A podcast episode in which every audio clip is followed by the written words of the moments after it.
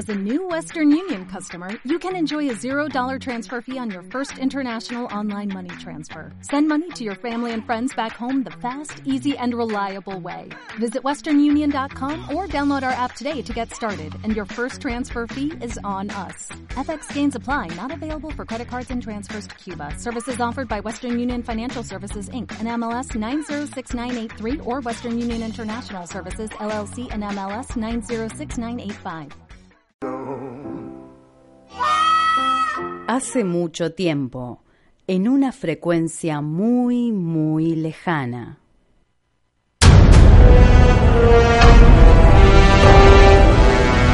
Star Wars por dentro.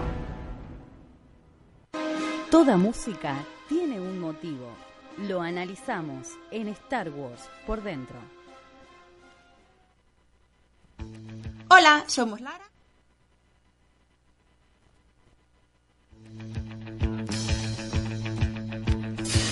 Se volvió loca la computadora. Skynet está entre nosotros y, y se puso a. Me está invadiendo, pará. La cortina me está tapando y todo, y los droides. No, no. Este Eh, no es nos el pasó programa algo. para que escuchen si están considerando darnos un premio. Claro. Busquen cualquiera de los demás del archivo, va a ser seguro un mejor puntapié inicial. El, el Oscar radial no va a ser no va con a este ser para programa. nosotros por este programa. Bueno, a pesar de, de los problemas técnicos, Diego, ¿querés decir algo? Ah, Sí, el lado oscuro de la fuerza corrompió esta consola. ¿no? Sí, sí, sí, se volvió loca. Eh, Arrancamos de cero. Lo bueno es que sirvió como un tráiler de lo que vamos a tener hoy, porque fue como ta ta ta todo junto. Eh, sí, bueno, básicamente esto es Star Wars por dentro, como han escuchado hace cuatro audios. y les damos la bienvenida a un nuevo lunes acá por radiolaotra.com.ar. Eh, hoy tenemos un programa con todo lo que acaban de escuchar, eh, pero antes nos presentamos a nosotros. Mi nombre es Malena Baños Posati y saludo a Lucas Barraco. ¿Cómo estás? Buenas noches, Malena, ¿cómo estás? Eh, bien, bien. Por ahora, eh, como no nos ahorcó la computadora o alguna de esas cosas, estamos bien. Hemos sobrevivido a Skynet. Hemos sobrevivido, arrancamos entonces programa 34 de la segunda temporada o 57 del conteo total. Ah, bueno, ¿viste? Ya estábamos es- con todo. Sí, sí, sí. Suena como a elecciones, ¿no? El conteo total, conteo parcial. Eh, Mejor no hablemos el de lado- Ahí elecciones. el lado oscuro, ¿sabes? También está arrasando el lado Sí. oscuro. Diego Cufaro, ¿cómo estás? Y acá, y acá como podemos. Hoy no, no respondiste binario porque te da No, miedo porque que... está, está por explotar todo acá. Entonces preferí tomar el control de, de la nave. Mejor, mejor, mejor. Ahí Eh, está. Sin bien. piloto automático, digamos. Eh, bueno, tenemos un programa con muchas cosas eh, y también nos, vamos a tomar un descanso nosotros porque dentro de este programa es como que tenemos un mini programa porque invitamos a dos coleccionistas de Star Wars que son coleccionistas ya de otro, otro nivel. Están a un nivel este, superior.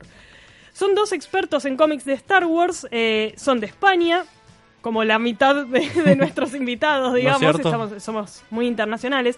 Son Alberto Izquierdo López y Lara Franco Cobo, que realmente les recomiendo, si les copan los cómics, que, no sé, le manden solicitud a Lara, porque ella sabe de todo Banda. eh, junto con Alberto. eh, y tienen una cantidad de cosas maravillosas.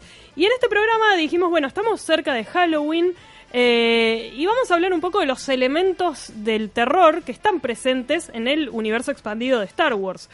Eh, porque si bien automáticamente uno no relaciona Star Wars con el terror, es una historia que da para tanto, eh, que incluso se han utilizado elementos del terror o directamente se han hecho historias con una impronta este, terrorífica o, o tomando elementos clásicos, sobre todo del, del horror.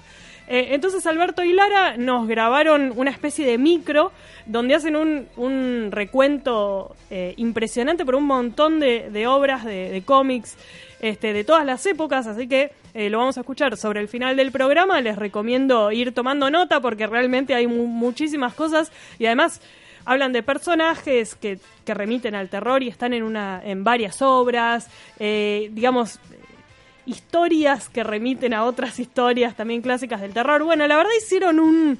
Tenemos un Una Freddy investigación impresionante. Jason con sables láser. podría ser. Podría ser, podría ser. ¿Por qué no? Eh, tenemos vampiros, brujas, cementerios, maldiciones, de todo. Me gusta.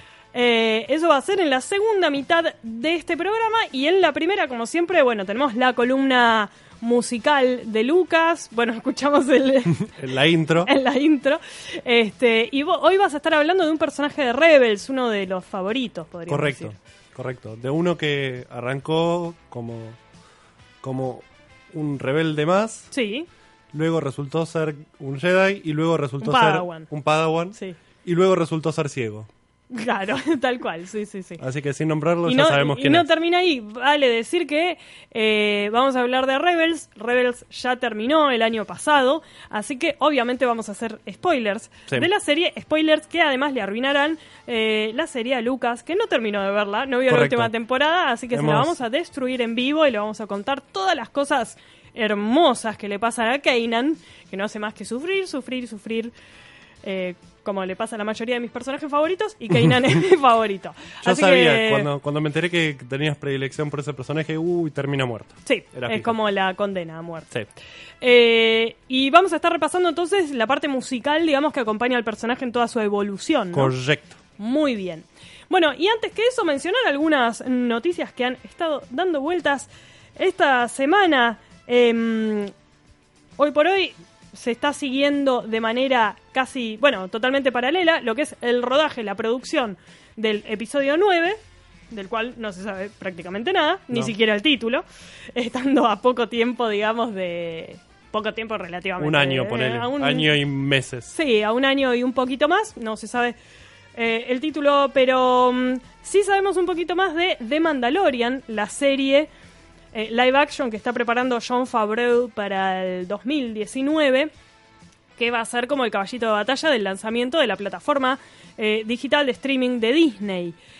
Y sabemos bastante, bueno, eh, estuvimos viendo eh, un par de fotos que, estuvieron circulando, la sinopsis, qué sé yo, pero todo indica que pronto vamos a saber muchas más cosas, porque hace unos días, al parecer, Lucasfilm denunció el robo de material sensible eh, de la producción de, de la, de la serie. Al parecer, alguien se llevó, digamos, una tarjeta de memoria eh, que contenía datos interesantes, eh, como el Wikileaks de Star Wars. Uno diría, en pleno siglo XXI, ¿cómo se roban estos materiales? Señores, la señores, señoras, la verdad que robar material informático, acceder a lugares que son confidenciales, es simplemente convencer al guardia de seguridad de que Sí. sos una persona honesta y que no vas a hacer nada que no corresponda. Y hasta es más fácil si Es uno lo huevada. piensa, porque una cosa que antes quizás robabas en resmas de papel, ahora la puedes robar en una... Un bolsillo. Sí, en un menos, sí, Sí, sí. llaverito lo- pasa escondido. Claro, tal cual, sí, sí, es, es nada lo que ocupa la información hoy. Eh, el tema, bueno, no se sabe muchos detalles de, de cómo ocurrió esto, ni tampoco se sabe el destino de esa información importante. Lo que se cree en Internet y los rumores que circulan es que se estaría ofreciendo al mejor postor, que es lo que suele pasar, y generalmente estos, eh, digamos, topos que hay en algunas páginas de, de Internet, como Reddit, por ejemplo, que es donde más aparece gente que dice conocer el argumento de las futuras películas, eh, aparentemente, bueno, quizás eh, alguien compre esa información por un dinerillo y la difunda o no, porque bueno, eso también es como tentar al destino a que Lucasfilm envíe a sus sicarios mandalorianos. Este, pero bueno, es una posibilidad que empiece a haber algunas filtraciones de, de la serie, así que todos los que queremos mantenerlos, mantenernos al margen de los spoilers, va a haber que estar atentos a eso, porque eso, eh, pueden empezar a circular rumores que uno diga, ay, no, seguro es mentira, lo voy a leer porque debe ser cualquiera, y en realidad hay Sí, no. información circulando aparentemente, entonces mejor estar eh, advertidos de eso y no, No- visitar esas páginas. Tal cual. No entiendo mucho la, la mentalidad de eso. Es, Sí. hay rumores, seguro que son mentiras, los voy a leer para ver. Entonces, si crees Sí. que son mentiras, ¿para qué los lees? Tal cual, sí, sí. O que decís, sí, es como tener, Alimenta el morbo, decimos. querer, querer el spoiler, pero no quererlo, ¿viste? Decir, bueno, no, seguro es mentira, lo lee. Bueno, y no. En Star No. Wars conviene no hacerlo. Sí, porque no. muchas veces es verdad.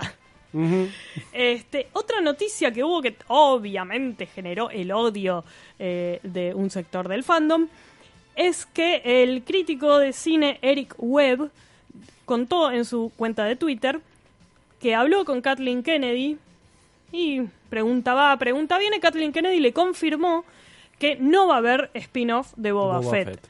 Eh, este tercer spin-off que está danzando desde tiempos inmemoriales y que en teoría se iba a, eh, a estrenar en 2020, que probablemente eso no pase porque no, no está todavía aparentemente ni, ni definido, o al menos no, no se empezó a, a publicitar.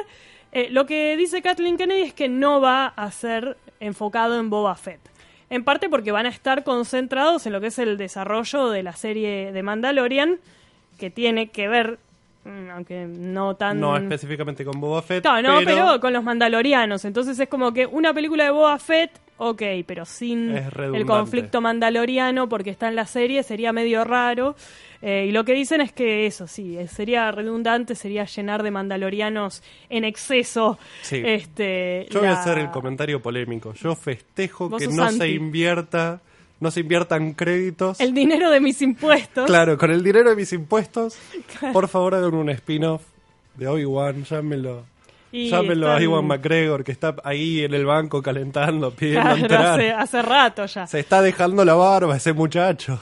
Exactamente, sí, eso es como el rumor fuerte que queda en pie, lo que no se, hasta ahora no, no se negó oficial y rotundamente. Hay que ver si pasa, pero sí, es como a priori el, el- la opción que más gusta, ¿no? La de, la de un spin-off de Boba Fett contando este periodo, digamos, en el que... Perdón, no de Boba Fett, de Obi-Wan quise decir. Volvemos, viste, a lo mismo. Eh, un spin-off de Obi-Wan en el que contarían, digamos, sus años en el exilio. este Que también muchos dirán, pero es un embole porque está exiliado en el desierto. Sí, pero no. Pero puede haber cosas interesantes. De hecho, los cómics actuales de, de Star Wars se metieron un poquito en ese tema y dieron un par de, de historias este, autoconclusivas eh, enfocadas en Obi-Wan, que eran bastante interesantes, a partir de los diarios de Obi-Wan que encontraba Luke.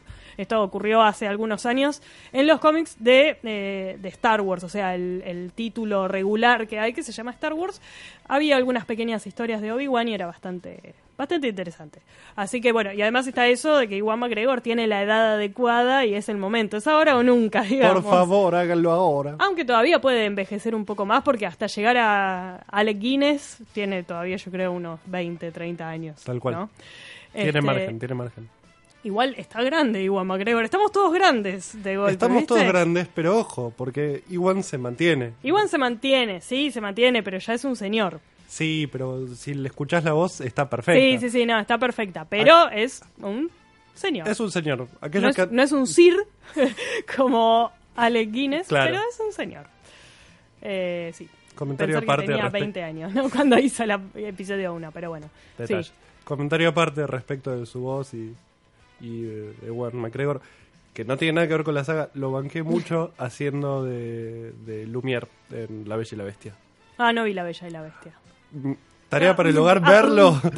verlo simplemente por el momento en que canta Be My Guest. Ah, muy bien, claro, porque además tiene esa, Esa faceta, cantante que la hace muy bien. Esa faceta de cantante, sí, sí, sí, tal cual. Sí, yo lo vi de cantante nada más en Moulin Rouge hace como Gran dos película. mil millones de años. Sí. Tenía más o Este, menos la edad de Obi-Wan Mac- Sí, mal, mal, mal, eso es tremendo. Este, sí, también canta en. Hay una serie muy buena, ya que estamos recomendando Off Topic, de Iwan McGregor. Hay una serie de documentales muy buenos de Iwan McGregor, eh, viajando por el mundo en una moto. Y ahí te das cuenta lo copado que es, lo aventurero que es, lo perfecto, que anda en moto, ¿viste? Hace todo el tipo y bien. Y hay una parte en que canta en la casa de unos albaneses o algo así, en un lugar medio remoto, Bien. que lo invitan a, a cantar con la guitarrita y él dice, bueno, voy a cantar porque probablemente si no me descuarticen, ¿viste? Toda una situación así. Pero la No serie está entiendo muy la buena. correlación, pero me No, encanta. no, sí, porque era toda una situación medio extraña en un pueblo remoto de Siberia o no sé de dónde. Y, pero está muy, muy bien, es muy linda la serie esa. Se llama Long Way Round y después hay una segunda temporada que se llama creo que Long Way Down y van por otro lado, van por África, digamos. Claro. Pero está, está buena, si les gustan los documentales así de lugares exóticos donde el dólar no nos permite viajar, eh, pueden hacerlo y viajan así a, tra- a través de, Obi-Wan. Podemos viajar con la imaginación. Claro, qué lindo, qué, qué lindo. Momentos de crisis y tipo eh, Bob Esponja, ¿viste? Con Sí. la imaginación. Bueno, y otra noticia que hubo en las últimas horas y que nos dejó un tanto intranquilos, porque Sí. después no hubo muchas novedades, o al menos yo no me enteré si hubo eh, alguna actualización, es respecto al estado de salud del señor John Williams, eh, que hace algo así como cuatro días tuvo que ser hospitalizado. Había viajado a Londres para tocar con la Orquesta de Londres, como suele hacer.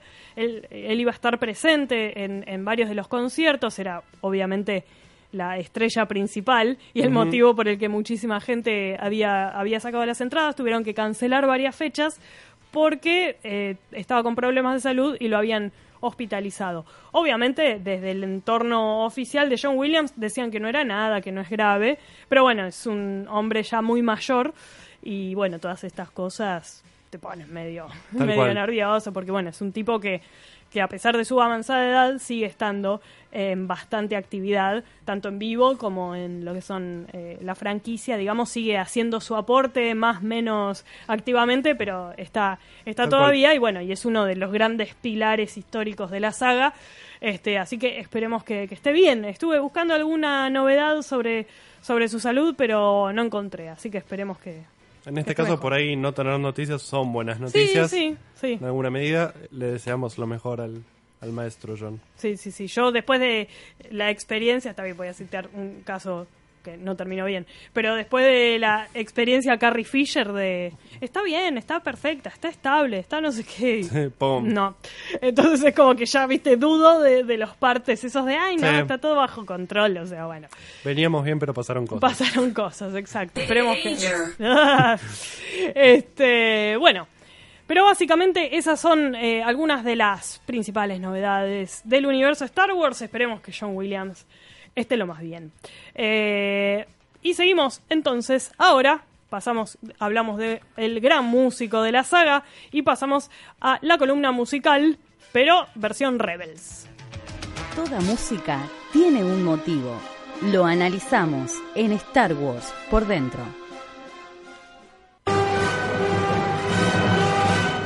Casi que a propósito, el primero de los tracks que traje a colación eh, tiene mucho material de John Williams, si bien quien lo pone ahí no es ni siquiera Kevin Kinner, sino el suplente David Glenn Russell. Esto es eh, Kanan en la puerta. Es un momento de la primera temporada, capítulo 12. Que es. Sí, sí. Tenemos la presencia de la marcha imperial. Sí. Simplemente porque están siendo asediados por uno de los inquisidores. Ujú. Inquisitores. Inquisidores. Inquisidores. eh, Por el inquisidor en ese exactamente. momento, ¿no? el, el señor pelado de ese Sí, alto. ¿no? el mejor, porque los otros dos fueron No, no, malísimos. la verdad no estuvieron a la altura de las circunstancias, Así es. aún con los sables láser doble haciendo de helicóptero. Sí, el helicóptero, todo lindo, pero... No, no.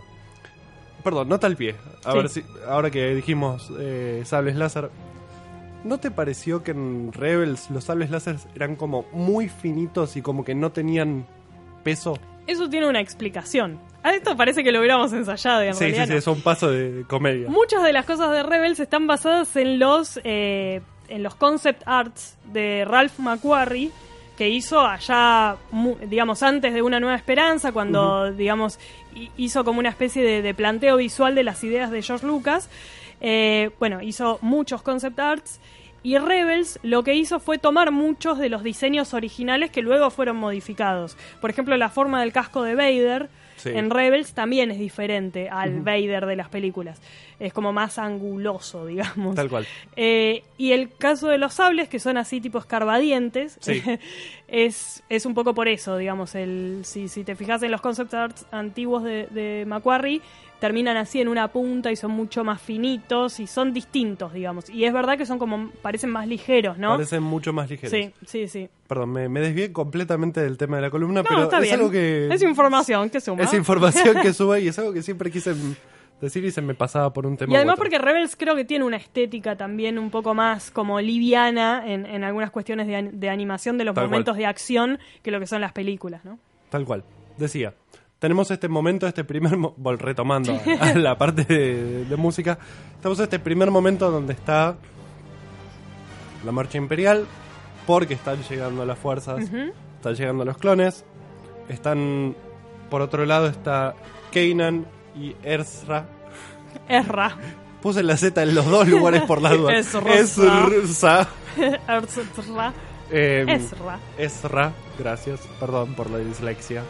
Eh, Si fuéramos españoles sería más Ezra. claro, Pero no- bueno, no es el caso. nos cuesta porque no, nosotros aspiramos la, S, la Z, perdón.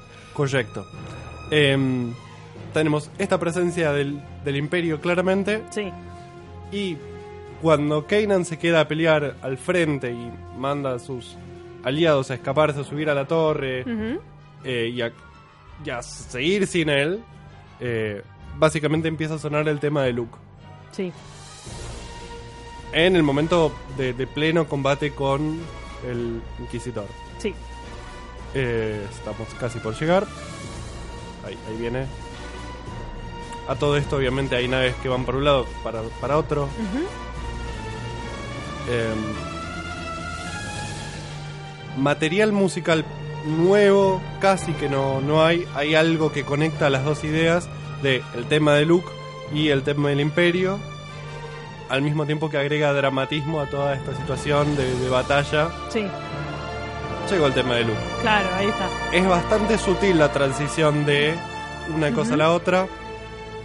No es traída de los pelos, no es que venía el rebote de la orquesta y de golpe te metieron el tema de Luke y chao. Claro, tiene como un paso un poco Tiene un, más. un par de pasos previos que te van llevando ahí. Bien. Luego de eso, tenemos este coro. Más para darle presencia propia al, al Inquisidor. Y se va a ir en un diminuendo, va a ir desapareciendo la, la amenaza en cuanto Kanan y sus amigos puedan salir. El segundo tema que traje es el de Kanan y Hera, que si bien no toma prestado del trabajo de John Williams, tiene un clima muy parecido al que generan Leia y Han Solo Claro. en, en episodio 5, a nivel música. Sí, una música como más tranquila. Exactamente. Tiene un, un clima muy parecido y esto es de eh, la segunda temporada del primer capítulo, en un momento previo a que se separen para, para una misión. Es irrelevante la misión per se porque de lo que habla este tema puntualmente es del vínculo de uno y otro personaje. Sí. Es casi como una canción de amor que tienen ellos. Para dos personajes que Hasta tardan el momento no está mucho pasando. tiempo, claro. si bien hay como comentarios así sueltos que te hacen ver un vínculo cercano y no hay una tensión que esté tan explícita como quizás en, en un primer momento de la relación de, de Ezra y mm, Sabine. Sabine, gracias, se me estaba yendo el nombre. Eh, hasta el momento en este, en- entre estos dos personajes no hay más que una química de una pareja establecida en mucho tiempo. Sí, sí, sí. Esa es mi teoría de, de todo Rebels. O sea, que plantean que la pareja ya está Sí. consolidada. O sea, Sí, solo que no te lo muestran porque no, no es No es, no es relevante. Claro, Eso cortito que, que acabamos de escuchar es claro. todo el tema. Lo- le prestamos un poco de atención, lo ponemos en loop. Dale. O no. El silencio. indi- uh, Es re loop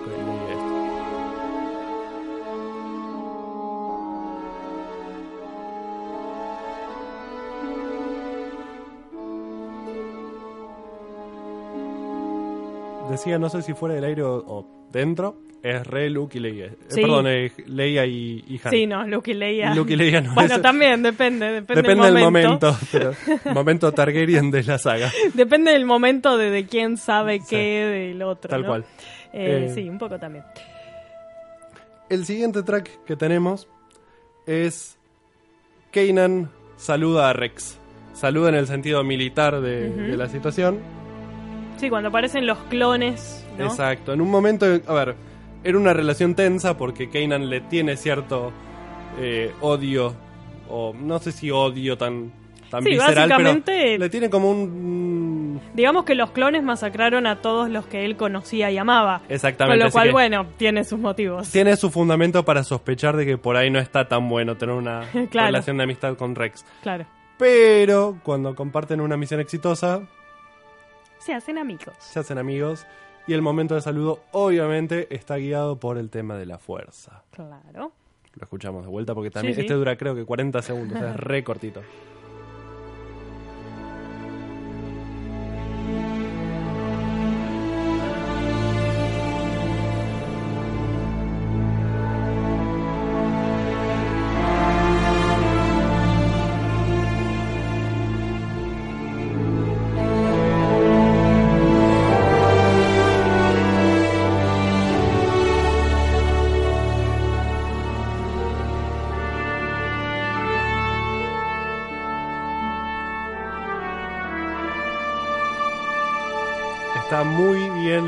Toda la parte previa. Que cómo- termina en- Cómo termina naturalmente en el tema de la fuerza, Sí. uniendo a un personaje que sí es sensible a la fuerza y otro que no. Claro. Eh, y por último, el eh, track siguiente que es Kanan y la máscara. Que esto es básicamente cuando Dark Maul Ah, lo deja ciego. eh, a finales casi ya de la temporada 2. Capítulo 20, si no recuerdo mal. Obviamente hay un conflicto con sables láser. Ahsoka está en escena.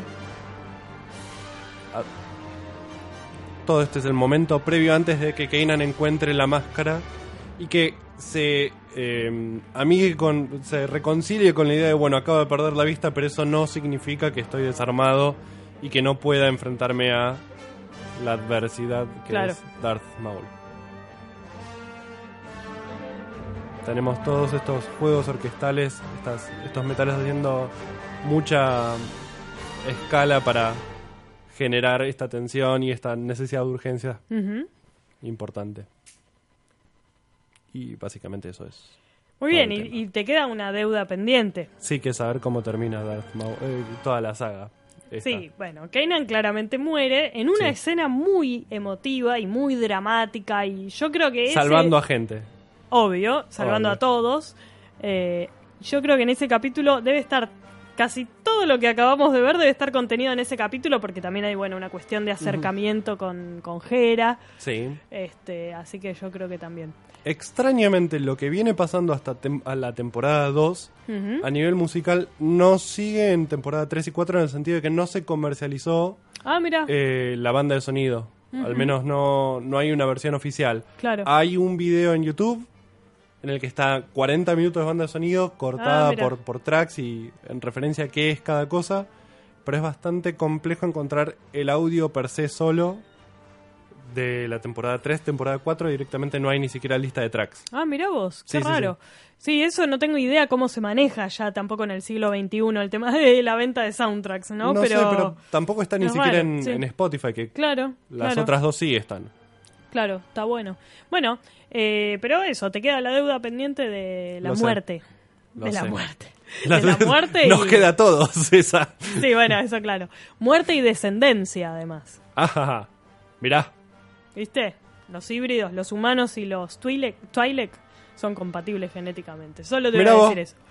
Eh, y la relación de Hera y Kanan siempre estuvo ahí. Para toda la gente que decía, no, no. No, no, es platónica, es platónica. Si no se besan, no existe. Bueno, sí existe. Sí, existe. Spoiler Eh, alert, todos lo sabíamos. Sí, somos todos adultos, basta. Ah, no, Raquel, es una serie para niños, pero es bueno. una serie para niños, pero no somos importa, todos adultos. No importa. Este, pero bueno, eh, qué lindo era Rebels. Resistance está buena también, ¿eh? Sí, los primeros tres capítulos que Sí. vi me encantaron. Sí, sí, a mí también me me, gustó mucho la animación que tiene. Sí, insisto, está tal bien. cual, tal cual. Tanto que se la criticó y está, está muy bien. Está bien, yo tengo mi predilección para la animación japonesa, así que es como fácil que a Sí, mí me guste. A mí no me iba a costar nada, eh, porque sí, se, se nota. Pero bueno, Tiene, tiene, tiene una onda por ahí. Este, pero bueno, nosotros seguimos entonces adelante con el resto de este programa. Vamos a escuchar un tema falopa de YouTube con estas eh, huevadas que hace la gente tan hermosas en YouTube. Sí, sí, sí, sí. Un tema falopa, búsquelo Un tema falopa llamado Moves Like Java y ya venimos.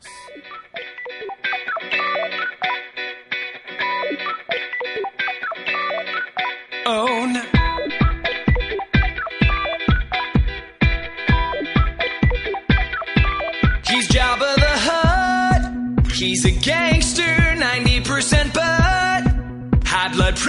On this pleasure barge. He always lives large with big bodyguards.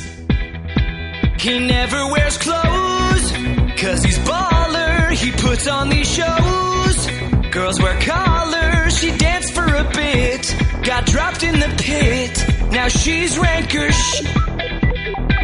Cause he rolls like this.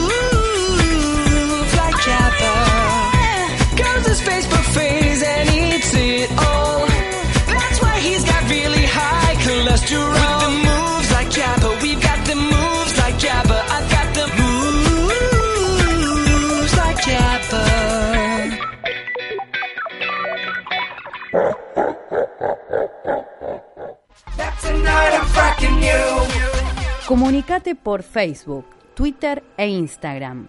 Búscanos como Star Wars por dentro. Seguimos, segunda mitad del programa y como les contábamos, vamos a hablar un poco de Halloween y Star Wars, en realidad de terror y Star Wars. A priori uno diría, pero Star Wars no tiene nada de terror, lo que menos dan es miedo a las películas de Star Wars, pero la realidad es que el concepto de este universo da para todo y una de las cosas que se hace sobre todo en el universo expandido es jugar con otros géneros y aplicarlos a eh, el universo bien conocido por todos que es Star Wars. Ahora, eh, vamos a hablar, pero no nosotros, sino Lara Franco Cobo y Alberto Izquierdo López, como decíamos, dos coleccionistas españoles de cómics de Star Wars que se las saben realmente todas.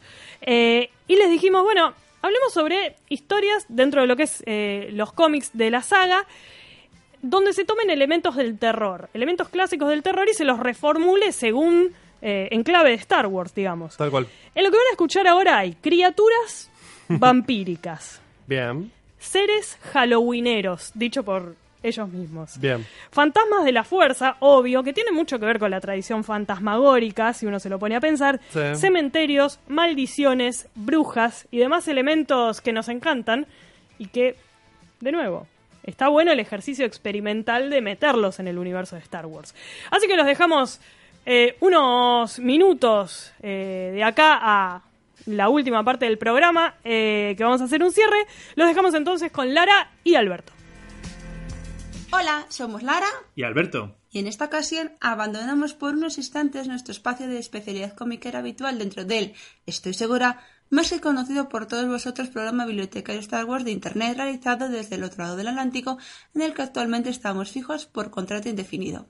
Para aprovechar la oportunidad que mi buena amiga Star Warsera, hijos vuestra, Malena, nos brindó recientemente a la hora de plasmar toda esa especialización referida anteriormente, no solo para todos vosotros, fieles oyentes de este pedazo de programa, sino para una ocasión muy especial que si sois seguidores habituales de portales web, como el sitio oficial de Star Wars, durante estos últimos días ya habréis visto empieza a estar destacado por todas partes. Exacto, la festividad de Halloween fijada para el próximo 31 de octubre y cómo llevarlo al universo Star Wars.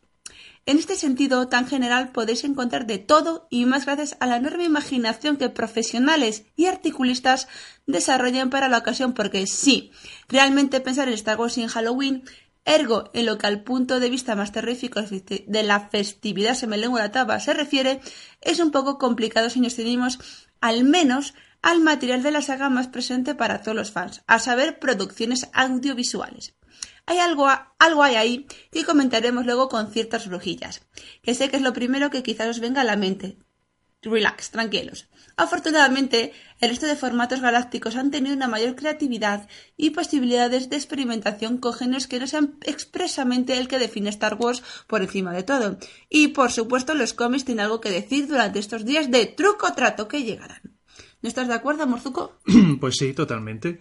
Y más empezamos a juguetear con los diversos géneros del género con mayúsculas originalmente derivado de aquel primer thriller de la primera mitad del siglo XX, porque, al fin y al cabo, el terror puede ser entendido de muchas maneras que no sean las habituales de nuestro folclore popular mundial, que van desde las brujas mencionadas hasta toda clase de criaturas sobrenaturales inexplicables que, en más de una ocasión, han tenido una traslación a las viñetas de los cómics Star Wars procurando ser fieles a esa esencia nuestra. Así que no, procuraremos pasar por alto derivados de estos, como puede ser todo ese bagaje de criaturas con características, por ejemplo, vampíricas, de cierta galaxia muy muy lejana, pero que más o menos gozan de una explicación científica. Véase la necesaria vida nocturna o protección a la luz que crea la fotosensibilidad inherente de especies como los Kubat y los Grindalidad, ambas representadas por el espía Garindan del episodio 4 y por la soberana de los bajos fondos corelianos Lady Próxima de Solo, una historia de Star Wars, o los chocantes procesos alimenticios de otras que, como son los Anzati, acabaron ganándose el sobrenombre de literalmente vampiros de la sopa, que, según la denominación que ellos daban en una continuidad de leyendas en la que tuvieron un gran éxito en los cómics del proyecto multimedia de las guerras clon entre 2002 y 2005, sorbían de sus presas a las que, con sus dos tentáculos faciales, a modo de colmillos, paralizaban y drenaban de su esencia vital a modo de sangre. Y eso porque mejor no hablemos de los que para mí es uno de los dos seres más halloweeneros de este universo, los fantasmas de la fuerza que prácticamente pululan por todo el universo y son visibles para todos aquellos sensibles en la fuerza con dicha habilidad. Tela. A mí se me aparece en medio de la noche el espíritu de la primera Los Sith de la historia Shoshan o como se diga, con ese pedazo de uñas de metro y medio en cada mano que parece la versión orgánica del guante con cuchillas de Freddy Krueger y yo me cago literalmente de miedo. Lo mismo podría decir yo de la versión cadavérica de Darth Deadpool, otro de sus antiguos Sith de su, para mí, mejor etapa histórica de todas e introducido en condiciones que el mío ya era una mención de Dooku al poseer su holocron, como la mencionada por ti, cosa, en el primer volumen de la serie de cómics Legado de entre 2006 y 2010. ¡Ay! ¡Qué tiempos más maravillosos aquellos! En fin, no nos despistemos más y vamos allá con la perspectiva hollywoodinera, como se diga, Star Wars. Edición cómics, especialmente realizada para todos vosotros. Comiences tú siendo profesor sin enrollarte demasiado, a ser posible que ya os aviso, queridos oyentes, aunque tampoco vaya a haber muchos títulos destacados dado el mínimo de trabajos galácticos en el noveno arte que existen sobre este género, aquí el amigo tiene un peligro que no veáis. Dale, bopetón. No prometo nada en la biblioteca del Templo Jedi, lo voy a prometer fuera. Bueno, venga, ahora en serio. Yo particularmente me voy a centrar en posiblemente unas referencias terroríficas, o al menos intentan serlo, que estoy seguro todo aquel que sea seguidor de los cómics Star Wars tiene en mente todos los años cuando llegan estas fechas. El Tales número 17, publicado en 2003 por Dark Horse Comics dentro de su homónima serie de famosos y en ocasiones de dispares relatos antológicos. Hablamos de un número que, por quererse dedicado en su momento a temáticas oscuras, aterradoras y malvadas, según rezaba la sinopsis de la editorial, se caracterizó por presentar algunas de las historias de terror más recordadas de la continuidad leyendas, al ser sus protagonistas sobrenaturales, principalmente manifestaciones reales de fantasmas, entre otras cosas.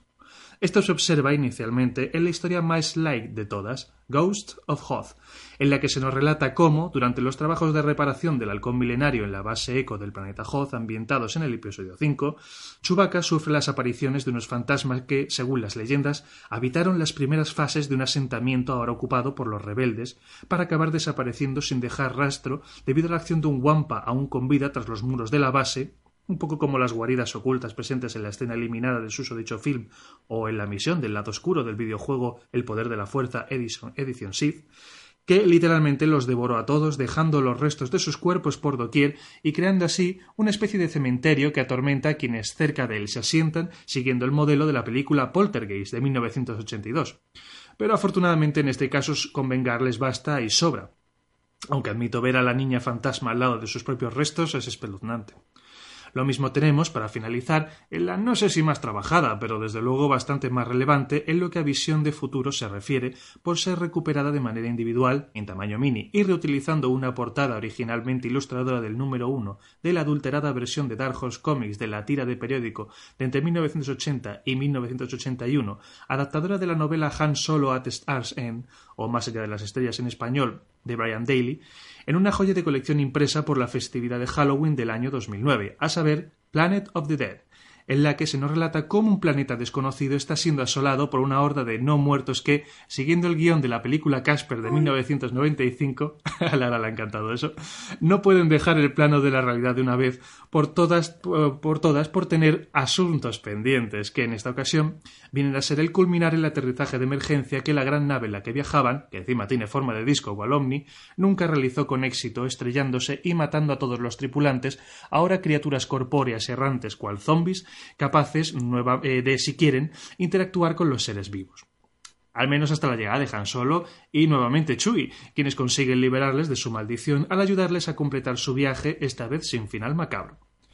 Paralelamente a estas historias, cierto es que la susodicha grapa contiene la famosa historia rápidamente descanonizada en tiempos de la serie televisiva de Clone Wars, conocida como Phantom Menaces, en la que la capital del planeta Iridonia, Malidris, está siendo aterrorizada por el fantasma del antiguo aprendiz Sith Darth Maul, al que un experimentado Luke Skywalker acaba enfrentándose para, finalmente, descubrir que se trata de un holograma proyectado mediante una mezcla de poderes de la fuerza y técnicas científicas aplicadas a su- cerebro recuperado de Naboo. Pero claro, es que entramos aquí en un terreno que, como ya decíamos anteriormente, intenta usar el concepto de los fantasmas de la fuerza como algo aterrador, cuando, como ya hemos dicho antes, vienen a ser, para que los vea, claro, de lo más común en la galaxia Star Wars. Pero bueno, siendo permisivos, sí que es verdad también que el factor terrorífico fantasmal tan propio de Halloween está presente, así que se podría dejar como mención tangencial dentro de, estas- de esta retrospectiva, de la misma manera que se podrían incluir otros relatos comiqueros de mayor o menor trascendencia que usaron este fenómeno, como es el caso tanto del fantasma Jedi que asolaba la capital del planeta Mirlst en el arco de Phantom Affair, proveniente de la serie de cómics X-Wing Rogue Squadron, como del que se le aparecía al general Jedi Obi-Wan Kenobi durante la batalla contra los separatistas en la luna del planeta Guindine, en forma del ya mencionado difunto Darth Maul, según la historia magacinera original de título The Fear Architects, publicada en el Reino Unido en 2012, sin olvidar el que recientemente perseguía a la doctora Afra en el arco de Catastrophe Con dentro de su propia serie o que simplemente crearon la ilusión del terror visual, como nos sugirió Malena en su momento para tratar este tema. Es el caso, pues, de la escenografía oscura y atemorizante, tanto de la ciudadela del planeta Cataztan, o como demonios se diga, sin mencionar que es imposible no pensar en su soberana como una especie de condensa Batori galáctica, presente en el segundo crossover de la segunda etapa Star Wars en la editorial Marvel Comics, conocido como The Screaming Citadel, o la Ciudadela de los Gritos para nosotros, como del castillo de Darth Vader ubicado en el planeta Mustafar que la miniserie Tales from Vader's Castle, a punto de finalizar su publicación en los Estados Unidos por parte de la editorial IDW Publishing, ilustra de tal manera que asuste a sus inesperados visitantes de la Alianza Rebelde. Qué maravilla la carmilla de Seridan Lefanu, totalmente recomendable por otro lado. En fin, siguiendo esta estela, a mí me gustaría destacar la figura del vampiro, ser mitológico por el que siento fascinación, en esta galaxia tan lejana haciéndome eco de prácticamente el único relato comiquero que pareció tomar las famosas características y habilidades de esta.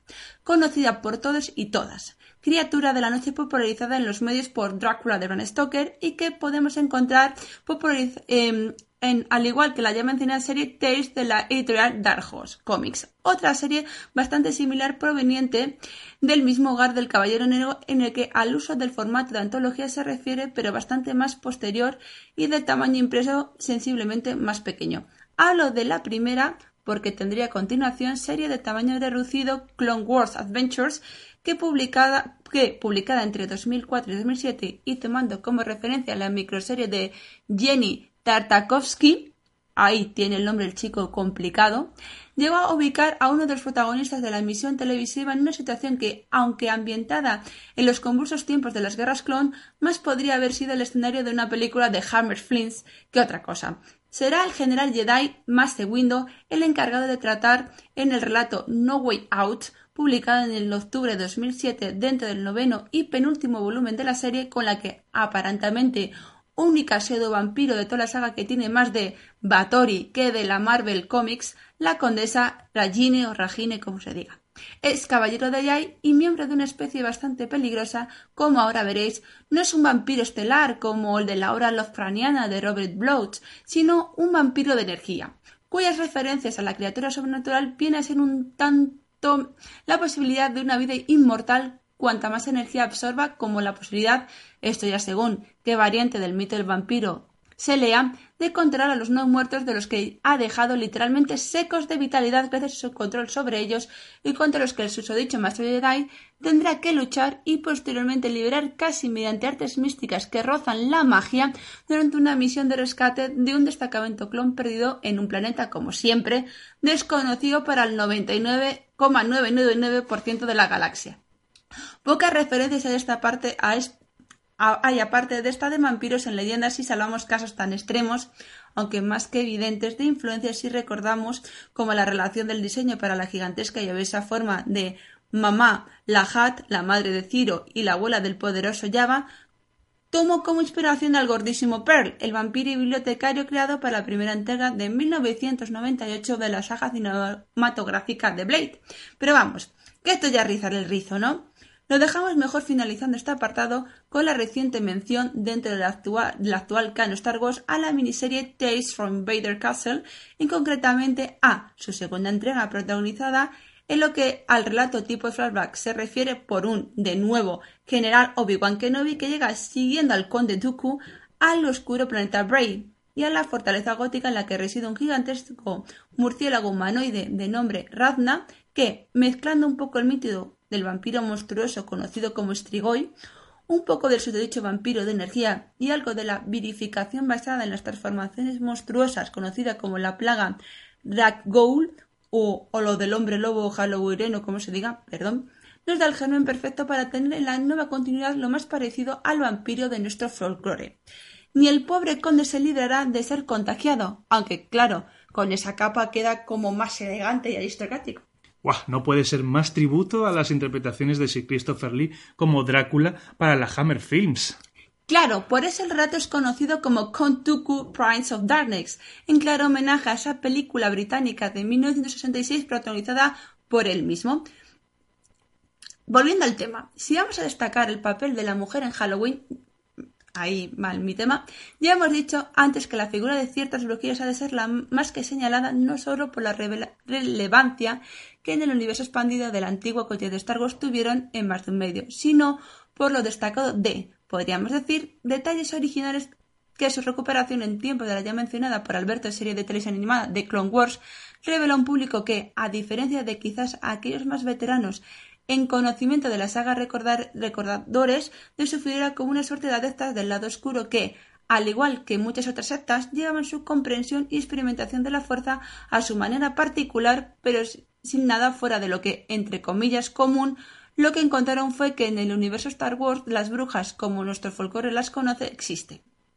Introducidas en consumo detalle literario en 1994 y recuperadas en 2011, las brujas Datomir y especialmente el clan de las Hermanas de la Noche no traen el mismo éxito en los cómics que en el medio audiovisual. Pero afortunadamente, para los que nos especializamos en el noveno arte, el año 2013 vio el que fue posiblemente la mejor publicación de Dark Horse Comics dentro del formato recientemente finalizado con su serie de tamaño reducido, pero no ya antológica Tranquilos, Star Wars Adventures y de la que el título en cuestión, Ewoks Shadows of Endor, fue heredero natural.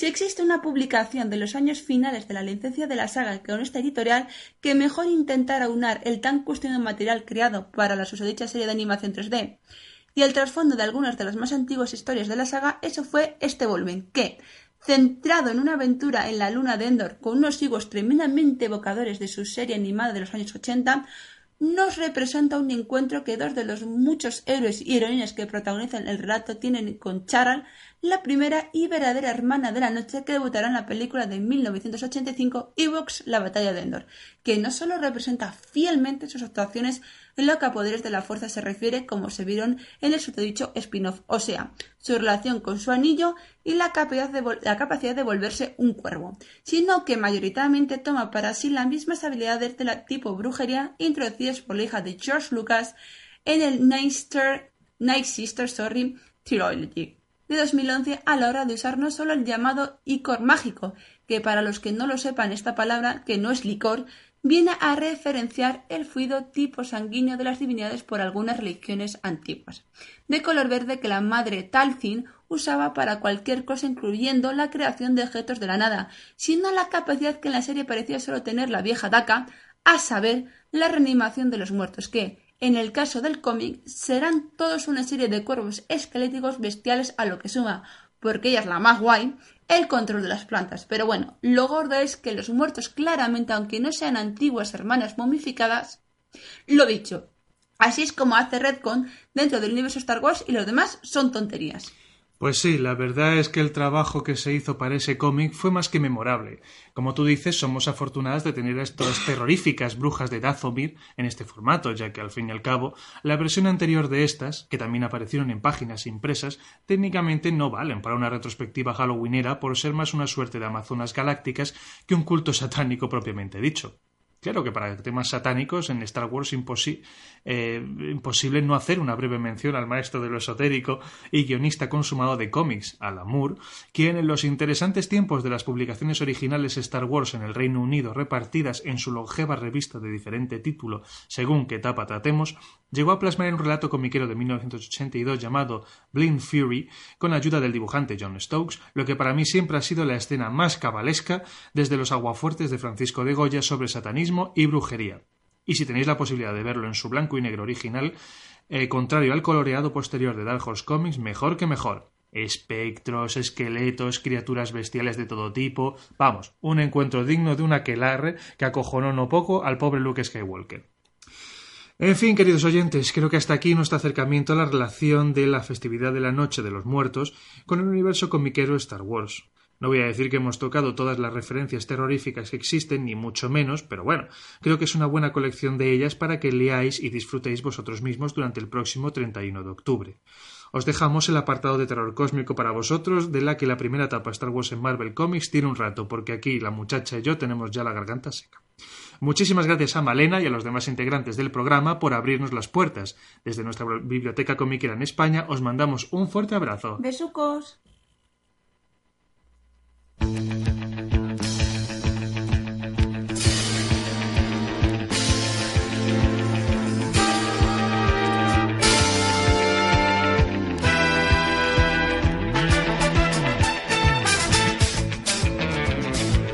Bueno, seguimos en Star Wars por dentro. Ah, no tengo audio. Ah, sí, tengo, tengo, tengo. No me escuchaba a mí misma.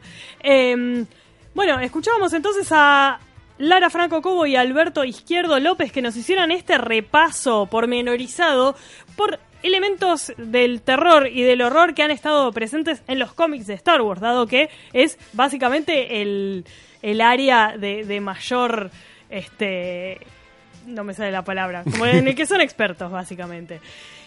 Eh, obviamente les agradecemos muchísimo a los dos, que además no solo grabaron eh, este, este micro, podríamos decir, sino que además tuvieron esos eh, pasos casi de, comedia entre ellos y ese intercambio que, que, muy lindo. La verdad, les agradecemos muchísimo a los dos por el, por el tiempo y la dedicación.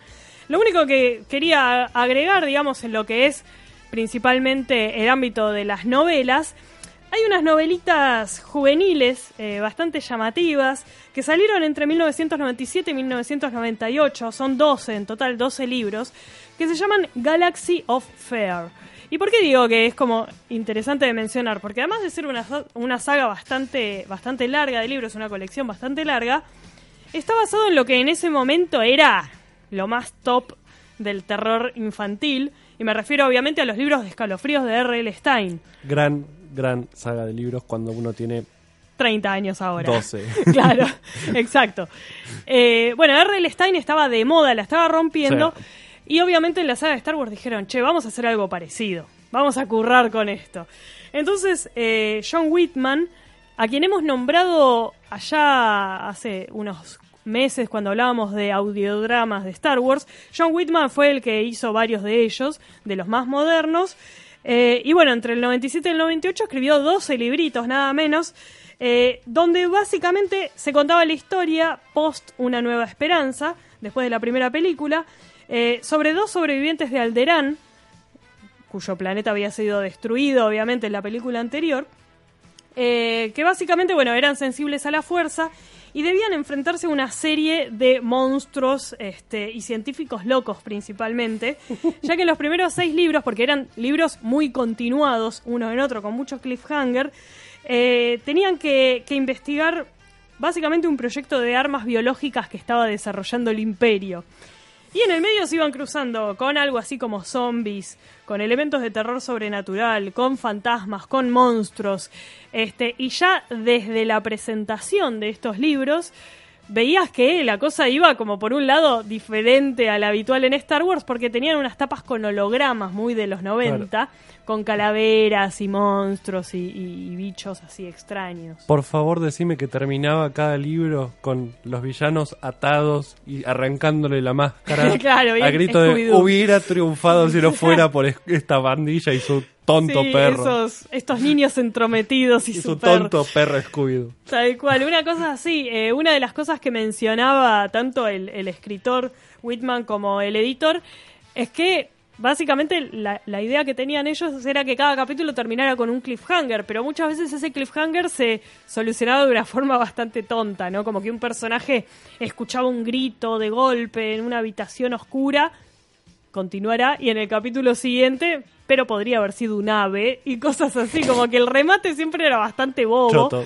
Este, entonces como que tenía un juego así medio, medio extraño la, la saga esta. Eh, pero bueno, básicamente es como un producto muy de época y para todos Sí. los que hayamos crecido bajo el reinado de, de R.L. Stein y Sí. su glorioso régimen, este, son libros que, que, bueno, yo creo que tienen cierta, cierta cuestión simpática. Eh, y son bastante poco mencionados, ¿no? Dentro de los coleccionistas del universo expandido, eh, más allá de que son un objeto bastante curioso. Eh, en mi caso, yo desconocía su existencia hasta que de casualidad este, llegaron, llegó a mis manos uno de ellos que básicamente tenía un holograma de una calavera con una serpiente, estilo marca tenebrosa de Harry Potter. Harry Potter. Y me pareció rarísimo que algo de Star Wars tuviera eso, ¿no? Porque como que no da con el perfil habitual de, de la Mortífagos saga. en la saga. Exacto, una cosa así. Este, pero bueno, si, si quieren buscarlos, como todo en internet está. Siempre. Siempre. Eh, legal o ilegalmente. Bueno, en este caso sería ilegalmente. Pero bueno, son tan difíciles de conseguir que está absoluta y totalmente eh, justificado La este, piratería. la piratería. Sí. Sí. Eh, bueno, y con esto terminamos. Volvemos a agradecer, obviamente, a, a la colaboración para lo que fue este programa, que pudimos sentarnos así a, a no hacer nada. Relajarnos y escuchar nosotros y escuchar, un poco de un claro. programa de radio ajeno. Exactamente. Eh, a Lara y Alberto, muchísimas gracias de nuevo. Bueno, y, y gracias a todos los que nos escucharon y nos escucharán en el podcast eh, cuando lo, lo subamos en un ratito al iBox de Radio La Otra. Eh, les agradecemos a todos y nos estaremos encontrando entonces el lunes que viene, si no es feriado, ¿no? De- Correcto. de- porque nos sorprenden los feriados eh, así, de golpe. Pero bueno, nos veremos entonces el lunes que viene, eh, al igual que hoy, de 8 a 9 en radiolaotra.com.ar. Gracias por todo, gracias Lucas, gracias Diego. Que la fuerza los acompañe. Chau. Comunicate por Facebook, Twitter e Instagram. Búscanos como Star Wars por dentro. Este es un podcast grabado en el estudio de Radio La Otra. Graba también el tuyo. Escribinos a info@radiolaotra.com.ar. La Otra, productora de contenidos.